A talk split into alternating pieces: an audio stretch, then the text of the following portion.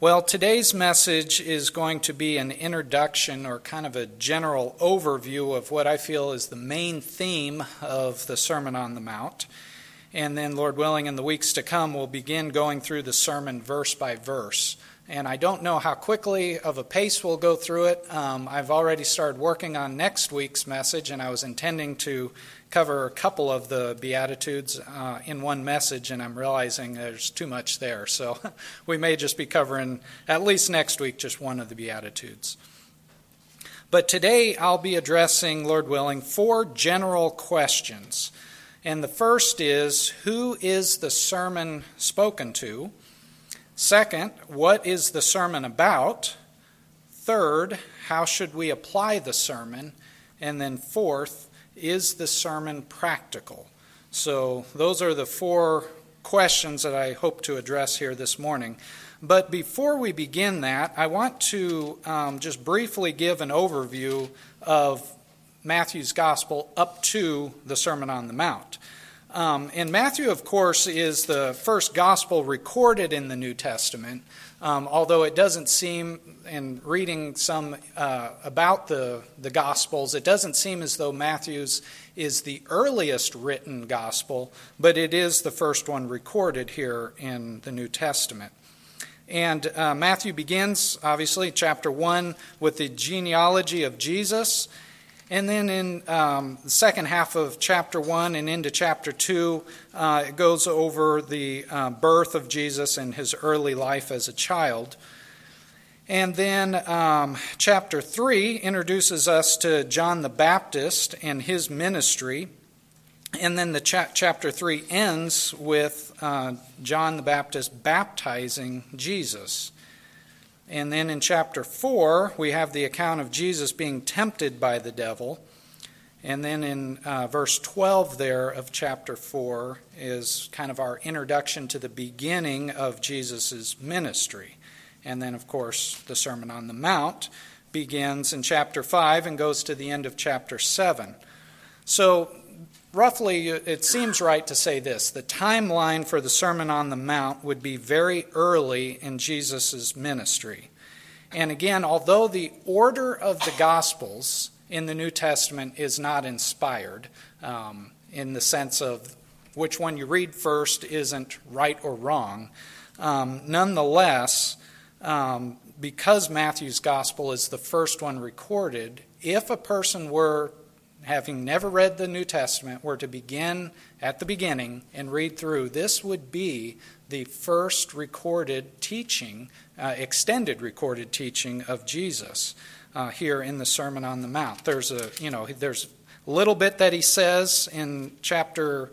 Uh, at the end of chapter 3 and in chapter 4, but really this is the first time that he really begins to uh, teach uh, in the Gospels here in the Sermon on the Mount. And what an introduction to his teaching it is.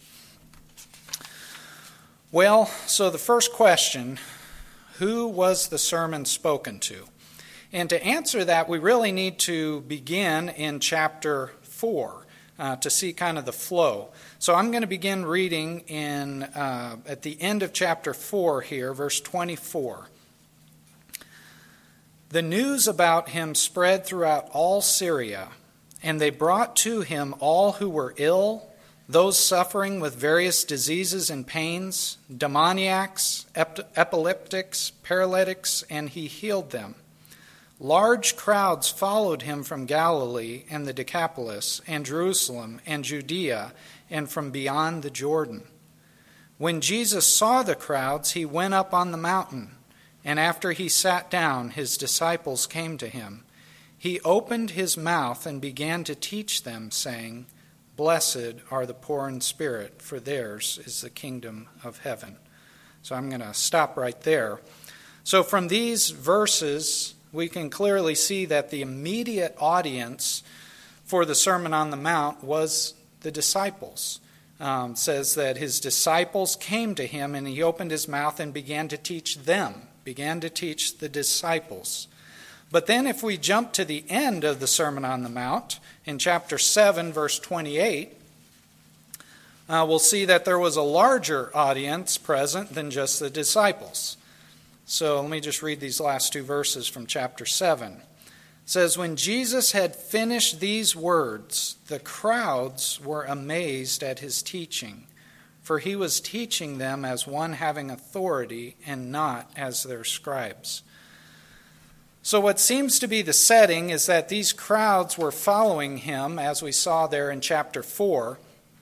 And Jesus went up onto this mountain or hill and sat down to teach.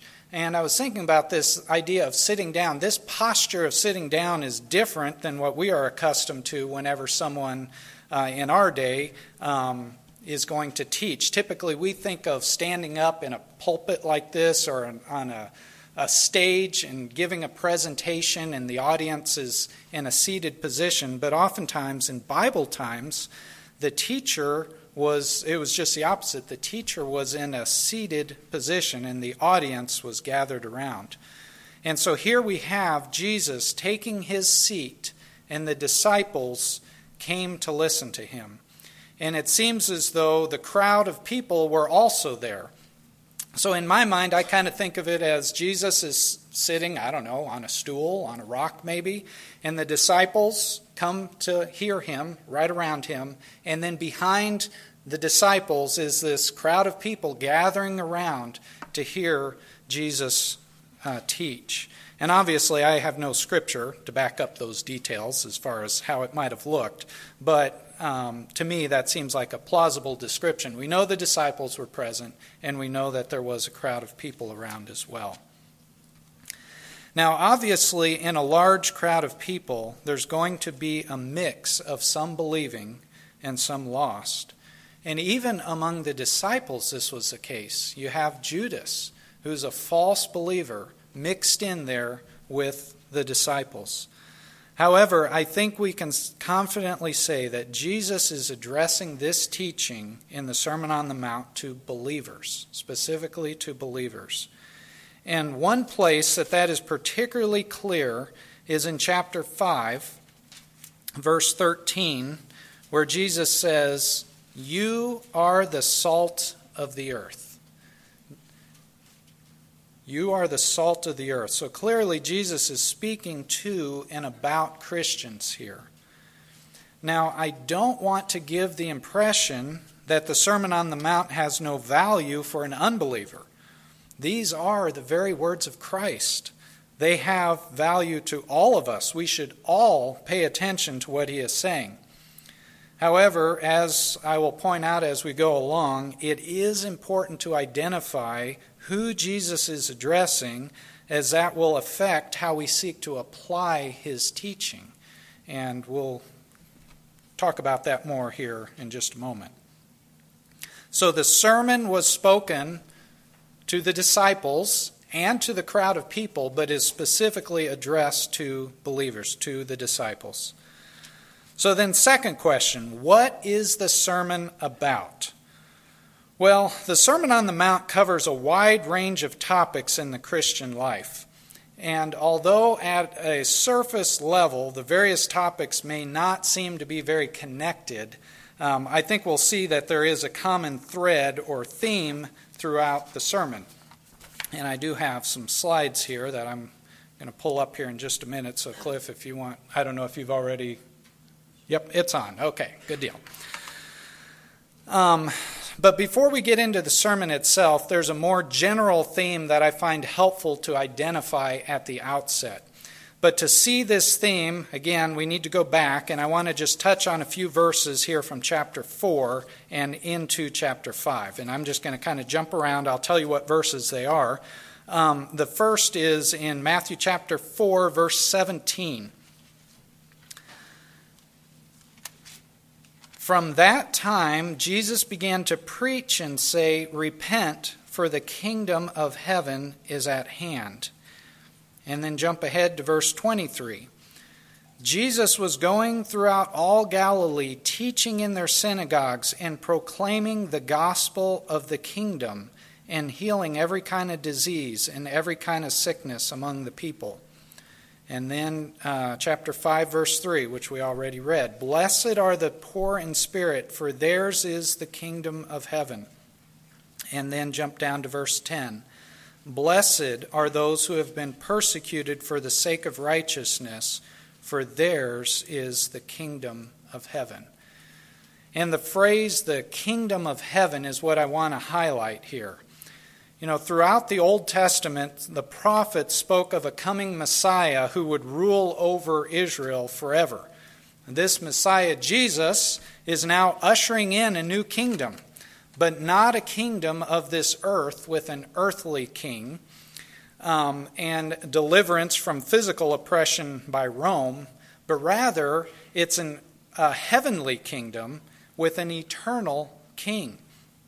And the deliverance he promises is not uh, from physical enemies, but from spiritual enemies, and ultimately deliverance from bondage to sin. So, here in this Sermon on the Mount, Jesus begins to lay out what citizenship in this heavenly kingdom looks like. What are the characteristics of a citizen of the kingdom of heaven? And that's what Jesus lays out for us in this sermon. So, let me shut the light off here. So, see if this works here. Oh, helps if I turn it on. There we go. So you could say the Sermon on the Mount is about life in the kingdom of heaven. Or putting it plainly, this sermon is describing the life of a Christian. And so the, I want you to think about that as we go through this series is this is kind of a overarching general uh, theme throughout the Sermon on the Mount, life in the kingdom of heaven. But as we begin to examine the sermon a little closer, I want to highlight two other important principles we see in these chapters.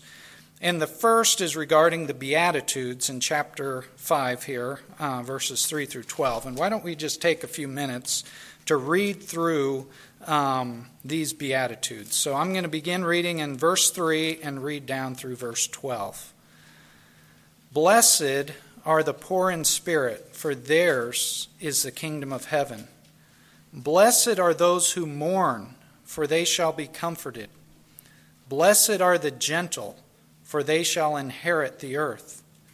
Blessed are those who hunger and thirst for righteousness, for they shall be satisfied. Blessed are the merciful, for they shall receive mercy. Blessed are the pure in heart for they shall see God. Blessed are the peacemakers, for they shall be called sons of God. Blessed are those who have been persecuted for the sake of righteousness, for theirs is the kingdom of heaven. Blessed are you when people insult you and persecute you and falsely say all kinds of evil against you because of me. Rejoice and be glad for your reward in heaven is great, for in the same way they persecuted the prophets who were before you. So, this first principle that I want to bring out flows right from the general theme of the characteristic of a citizen of the kingdom of heaven, and that is this the Beatitudes are descriptions of the character of a Christian. So I have that off to the side there. The Beatitudes are descriptions of the character of a Christian. The Beatitudes are not a list of rules we must keep in order to be a Christian. Rather, they are a list of characteristics that are present in every true believer. And that is very important for us to understand. It's an important distinction. Um, and of course, we'll see that, I think, as we go through these uh, verse by verse in the coming weeks. There are certain characteristics of every true Christian, but we don't become a Christian by exhibiting those characteristics. I want to differentiate, I want to separate that in our minds. There are, there are characteristics that are true in every Christian, but that is not the way that one is saved by just trying to exercise those things. There are certain characteristics of physical life. Think about that. A beating heart, lungs that are breathing. You could probably add some other things to that. Those are evidences of physical life. but you don't become alive because of those characteristics. Because you are alive, you will have those characteristics of life. Or, to put it another way, fruit doesn't produce life, but life produces fruit. And if fruit is the result of life, how does a person get life? How do we get life? Thought of this verse from John 3, Jesus speaking to Nicodemus Truly, truly, I say to you, unless one is born again, he cannot see the kingdom of God. So the new birth is essential. Life is given to us by God. We must be born again. And the evidences of being born again and having a new heart is that we will bear spiritual fruit. And some of the spiritual fruits of being born again are what we see here in the Beatitudes. So, again, just to summarize, the Beatitudes are descriptions of the character of a Christian and not just a list of rules that we need to follow. Well, the second important principle we see in the Sermon on the Mount that I want to highlight is that the life of a citizen of the kingdom of heaven must be a righteous life. And I also have that one on here. The life of a Christian or a citizen of the kingdom of heaven is to be a righteous life. Not merely an external righteousness, but rather an internal righteousness a righteousness of the heart. You know, the Pharisees had the external righteousness down to a T, but their hearts were wicked. You know, Jesus talked about that. Outside, you know, you've cleaned the outside of the cup, but inside you're full of uh, wickedness and evil. And Jesus shows us in this sermon that the righteousness he requires is from within. In other words, the heart must be right. And again, notice in the Beatitudes, it isn't a list of things that you must do, such as read your Bible, pray, fast, go to church, evangelize. There's none of that. Rather, it's a list of characteristics. It is a description of the characteristics that flow from being born again and having a new heart. And the only way that these characteristics can be true of us is if we have been given a new heart. And this internal righteousness that Jesus speaks of doesn't stop here at the Beatitudes. Jesus actually brings this up throughout the rest of the sermon. He continues to point to the heart. And it is, there are so many examples of this, I had to just narrow it down. I'm going to look at three briefly here. Just pointing out that what Jesus is getting at is to get beyond just the external facade of righteousness and get to what is going on in the heart. And so, for the first one, look at chapter 5, verse 21. Jesus speaking here, he says, You have heard that the ancients were told, You shall not commit murder, and whoever commits murder shall be liable to the court. So there's an external command. A person can do that, right? They can abstain from murdering. But Jesus takes it a step further and he says, But I say to you that everyone who is angry with his brother shall be guilty before the court. And whoever says to his brother, You good for nothing, shall be guilty before the Supreme Court. And whoever says, You fool, shall be guilty enough to go into the fiery hell. So, what is Jesus doing there? He's going beyond the external righteousness and pointing to what is going on in the heart. There needs to be righteousness there. In other words, don't commit murder, but what causes murder? Anger in the heart. You need to deal with the anger in your heart. Well, another example. Uh, uh, skip down to verse 27. Jesus speaking again, You have heard that it was said, You shall not commit adultery. Again, that's an external act, right?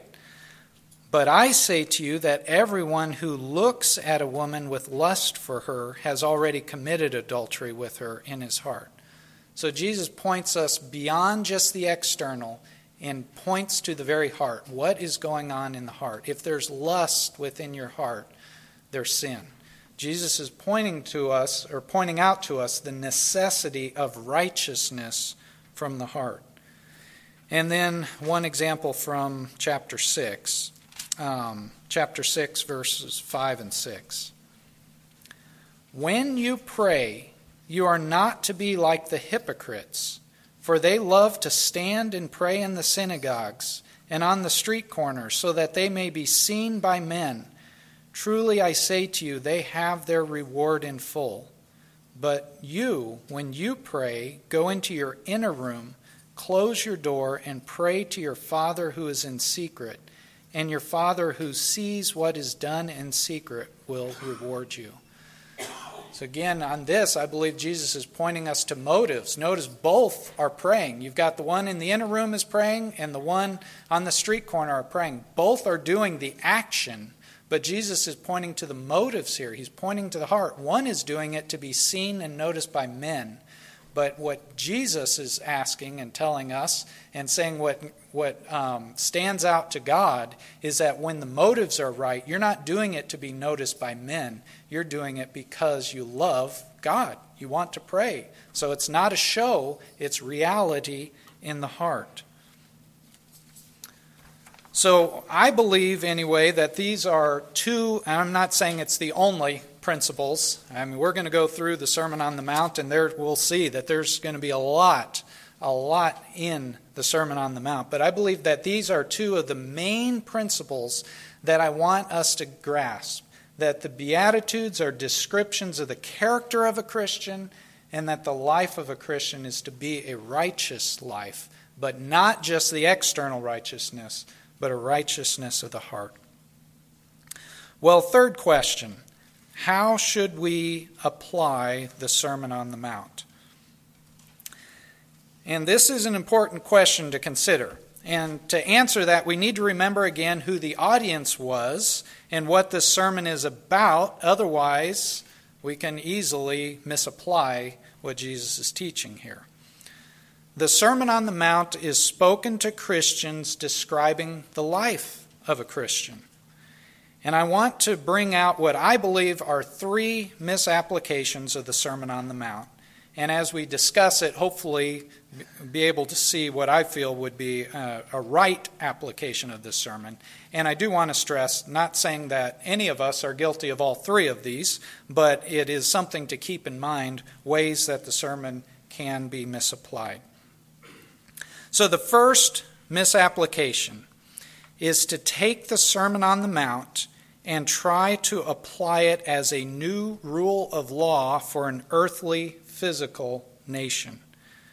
As we said earlier, you cannot exhibit these characteristics and follow these commands unless you have been born again. It would be ridiculous to expect an unregenerate person to follow the commands here in the sermon. How can you have an internal righteousness, an internal heart righteousness, when a person has a dead and sinful heart. So, this is not how the Sermon on the Mount should be applied.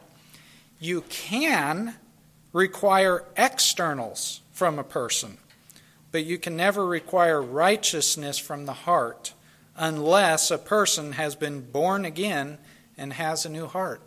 Now, I was thinking about this when Dick was praying earlier um, regarding the unrest in our country right now.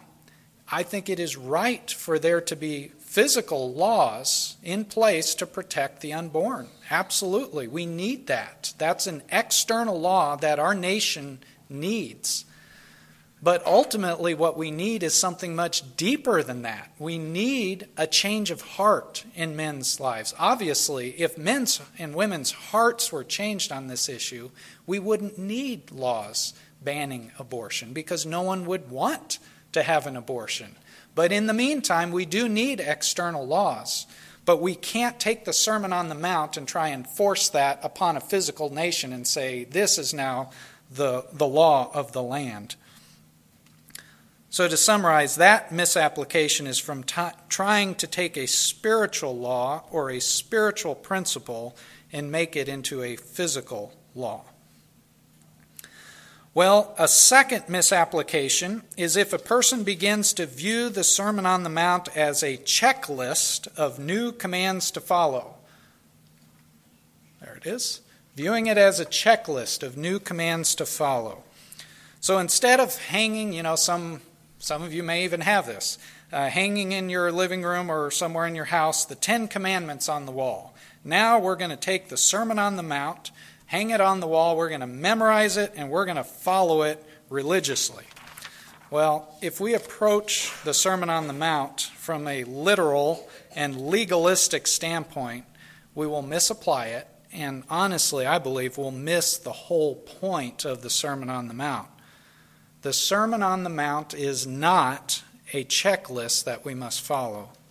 It is a description of the life of a person who has a new heart. The Sermon on the Mount does cover a lot of topics, but it is far from exhaustive. It doesn't cover everything in the Christian life.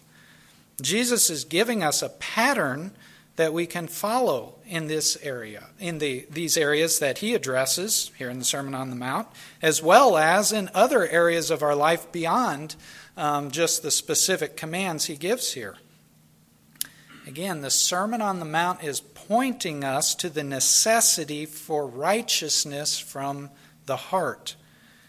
If my heart is right, how would God have me to respond in this or in that situation that I come across in my life. And it's a mistake, and I'm not saying, again, not saying any of us fall into this, but just a general caution. It's a mistake to think that we can write a manual for every situation that the Christian might come across in their life. What we need to do is to study what Jesus is teaching us here in this sermon and ask the Holy Spirit to help us to apply righteousness from the heart in every area of our life, not just the specific examples that we're going to talk about in these chapters, but in every area of our life. Lord, what would righteousness from the heart look like at my place of work, or in my home, or in my community? Well, the third misapplication is to focus on specific commands without having an understanding of the broader theme.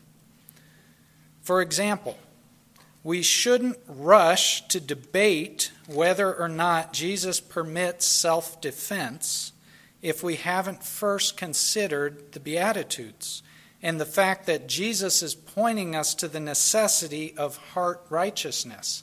And I think oftentimes we can get mixed up and it's like, ooh, this looks like a really interesting passage, and you want to jump right into that, but you miss the broader, bigger context of what is being spoken there, and therefore it can lead us to misapply what Jesus is actually teaching. So we need to step back and say, what's the big theme, and what comes first? And what we'll see is the Beatitudes come first. In other words, Jesus is going to describe a Christian to us first, and then going to begin to give commands to that Christian about how their life should look. Only after we uh, rightly understand the main point can we begin to seek to understand the details. Well, that's all for the slide, so I'm going to go ahead and turn the light back on here. Well, fourth question is the Sermon on the Mount practical? Some might say that this sermon is completely unattainable. You know, when you really begin to read and understand what Jesus is requiring of us and telling us, that can be a thought that comes to your mind like, nobody can attain to this. It's impractical because no one can live up to it. In other words, the bar is set so high that no one can reach it. Others might say that the sermon is very practical and anyone can live up to these standards if they just devote themselves to it. In other words, anyone who sets their mind to being a better person can live up to these standards Jesus sets for us in this sermon. So there, there's two camps that a person might fall in, and I would say both are wrong. And I want to uh, read a quote here from, see, this one is from John Stott, Christian Counterculture. It says this For the standards of the sermon are neither readily attainable by every man, nor totally unattainable by any man. To put them beyond anybody's reach is to ignore the purpose of Christ's sermon. To put them within everybody's reach is to ignore the reality of man's sin. They are attainable, all right, but only by those who have experienced the new birth which Jesus told Nicodemus was the indispensable condition of seeing and entering God's kingdom. For the righteousness he described in the sermon is an inner righteousness. Although it manifests itself outwardly, invisibly in words, deeds, and relationships, yet it remains essentially a righteousness of the heart. And then I'm skipping ahead here. He says, A new birth is essential. Only a belief in the necessity and the possibility of a new birth can keep us from reading the Sermon on the Mount with either foolish optimism or hopeless despair. So we don't want to be in either camp. We don't want to think that anyone who just grits their teeth a little bit harder can be a better person. That's a mistake. The new birth is needed. But neither do we want to look at the Sermon on the Mount and say, it's hopeless. I, I can never do it, so I'm not even going to try. Because that um, ignores the fact of what the new birth means Christ living in you, causing you to bear fruit. So, in conclusion, what exhortation can I leave with you today? Because really, we haven't even begun to look at this sermon yet. And Lord willing, we will in the coming weeks. But I do want to leave you with this, and I've kind of already touched on it here, finishing this quote. So, first to the believer. As we study through our Lord's words in the Sermon on the Mount, we will see just how high of a standard of righteousness He has set for us. And it will seem at every turn to be impossible to live up to the standard that he has set forth here. And if we're not careful, it can become overwhelming and discouraging, especially as we see our own weakness and inability. So, what do we do as we begin to see the high calling, the high standard, and our own weakness and inability? The first thing, confess your weakness and inability to the Lord. Be honest with Him. There is never going to be any help in your life if you're never bringing your need before the Lord and confessing your need to Him. So, the first thing, confess. Just be honest with the Lord. Lord, I am weak. Which leads to the second, ask Him for strength and for help from the Holy Spirit to walk in a manner worthy of the calling with which you have been called. This heart righteousness is possible, like we talked about, is possible because of the new birth. As a believer, you have Christ in you. Ask Him for help and for strength to be able to bear fruits like what He describes here in the Sermon on the Mount. And then, third, Finally, realize that you are in a position of blessing not because of your own righteousness, but because Christ's righteousness has been given to you. And we're going to get into that a little bit next week. But notice at the beginning, just real briefly here, at the beginning of each of these Beatitudes, Jesus starts with, Blessed. Blessed are you. Blessed are you. In other words, he's pronouncing a blessing at the outset. How can he do that? because Christ's righteousness has been given to us. We are in a position of blessing because of what Jesus has done. And that is encouraging because even when we fall short, which we will, we still have perfect righteousness because of Christ. And that perfect righteousness encourages us, yes, but it also enables us, strengthens us to be able to bear more fruit. And so that's what I really want to encourage you just in this initial message here as we look at the big themes here. The, the righteousness from the heart is what Jesus is pointing to. I just want to encourage you confess your inability to the Lord and ask Him for strength and for help, but also realize that God has already given you righteousness, which helps you then as you seek to um, walk in, in uh, obedience to what the Lord is teaching us here. And then finally, exhortation to the lost. Recognize that this high standard of righteousness that the Lord requires is completely impossible in your own strength. I pray that you will see that even on your best day, with your best intentions, you still fall way below the standard of what God has called us to. You need to be born again. You need a new heart. You need Christ to cover your sin. You need Christ to give you his righteousness.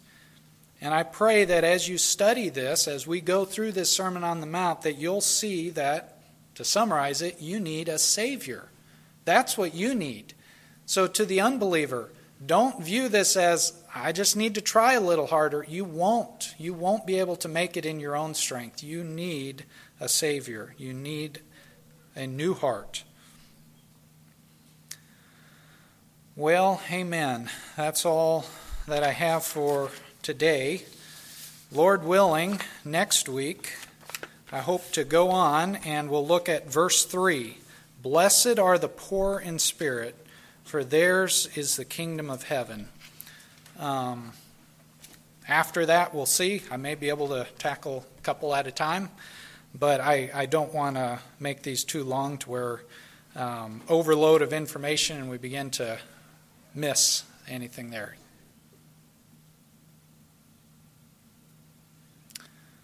Well, amen. Um, I, I encouraged those who were able to, to read the Sermon on the Mount and just knowing that I was going to be kind of touching on some big themes that I clearly didn't have time to go through and read the entire thing today. Um, we're going to now begin going verse by verse, so it'll be much shorter, but I think it still can be helpful uh, not to just zoom in so close that we miss the bigger picture of this. So, as the Lord leads, you might from time to time want to continue to just look through the uh, the three chapters there, Matthew 5, 6, and 7, as we're, as we're studying through this. And I pray that the Lord will help us all, me included, to begin to see this come to life uh, in its entirety and not just isolating verses alone. Well, amen. Dad, would you close us in prayer?